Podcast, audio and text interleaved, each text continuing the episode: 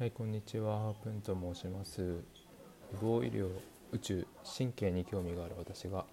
伝えたいこと、共有したいことを中心に配信する音声サイトです。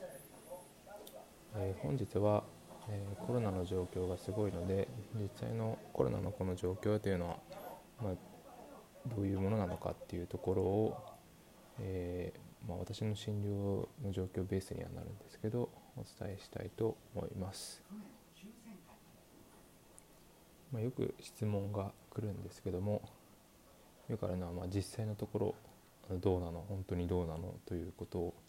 聞かれることがあるんですけども、えー実際のところで言うと、えーやばい。これにつきます。本当に大変な状況だと思います。私の勤務している病院は、えコロナの呼吸器を装着した患者は専門の施設へ送ることになっているんですけども、えー現在は送ることができなくて自分の病院で対応しているということが続いています、えーコロナの患者さんも、えーその重症度に応じてですね、え病院を変えているっていうところがあるんですね。ただあのもうそれが現在できていないというふうな状況です、えこれが意味するところっていうのは、まあ、重症なコロナの患者さんですね人工呼吸器使ったりとか ECMO という、えー体外循環装置を使って管理が必要な方っていうのを、えー入院している病院というのはもう満員になってるということを表しています。えー当院だけでもなく他の病院でもそういった状況ということなので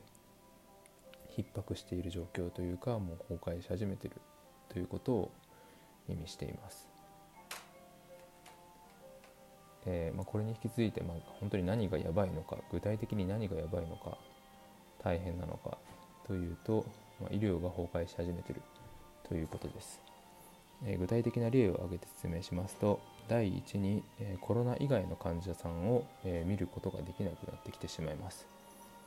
えー救急医療で初期対応をする、え心筋梗塞、え脳梗塞といった、え時間を争う病気ですね。あと若い人もかかることがある、えー中水炎とか胆の炎といった救急外来に受診するような手術が必要となる病気、え悪性腫瘍がんといったいわゆる、手術が必要になってくる、病気、あとは妊娠で急いで妊娠しなければいけないとか緊急の妊娠の対応が必要な、え妊婦さんへの対応といったことがあできなくなってくる可能性があるという状況を表しています。えコロナというとそのコロナの対応にばかり目が行くと思うんですけどもコロナの患者さんが増えて、え医療が逼迫することによってこういった通常救急医療で対応するような、え方に、えー人員を割けなくなって、えー亡くなってしまうということが生じ得ます。えー第2に、えー重症なコロナの患者さんの方が増えると、えー人工呼吸器をつけることができる人に限りが出てくるので、えー対応するのが厳しくなる、えー最善の治療ができなくなるということですね、えー呼吸器の数が足りなくなる。ということもありますけど呼吸器を管理する医師や臨床工学士さんに限りがあるということも、えー理由の一つです、えー第3に医療従事者が疲弊してきています。医師看護師薬剤師えリハビリを行うセラピストの方々機械を扱ってくださる臨床工学士さん、えーお掃除をしてくださる方保健所の方など、え医療というのは本当にたくさんの人々の協力で成り立っています、えー今本当にみんなヘトヘトな状況です。というかもうギリギリアウトに近づいてきている状況です、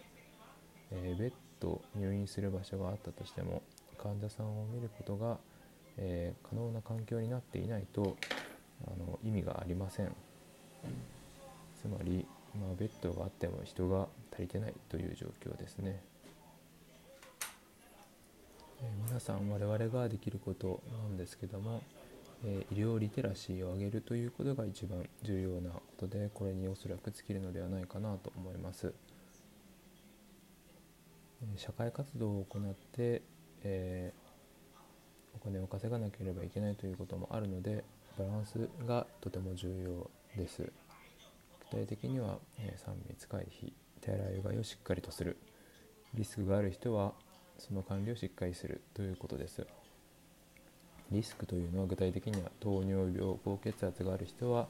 えー、内服管理であったり、えー、食事の管理運動の管理をしっかり行うことえタバコを吸っている人は禁煙外来に通うなどしてこれを機に禁煙をするなどのことです、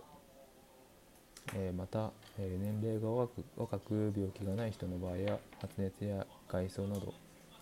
症状が出ても、え3から4日症状が続く場合に病院に受診するということです、